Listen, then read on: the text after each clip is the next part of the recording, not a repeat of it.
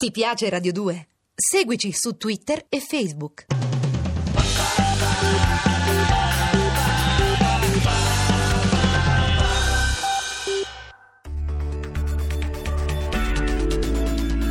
L'oroscopo di Marco Pesatori.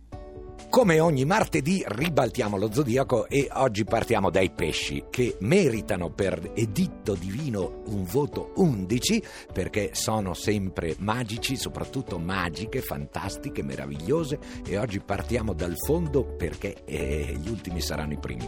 Pesci, voto 6 però, la luna sta passando quindi verso sera andremo meglio. 8 l'acquario, l'acquario è veramente grandioso, in grande forma, leggerezza e grande aerodinamicità. Capricorno, voto 7, non ci sono deliri di persecuzione, siete sempre infaticabili come sempre. Sagittario, voto 6, regolarità, insomma. Scorpione, 7,5, che tonicità, muscolo e gluteo veramente da far paura.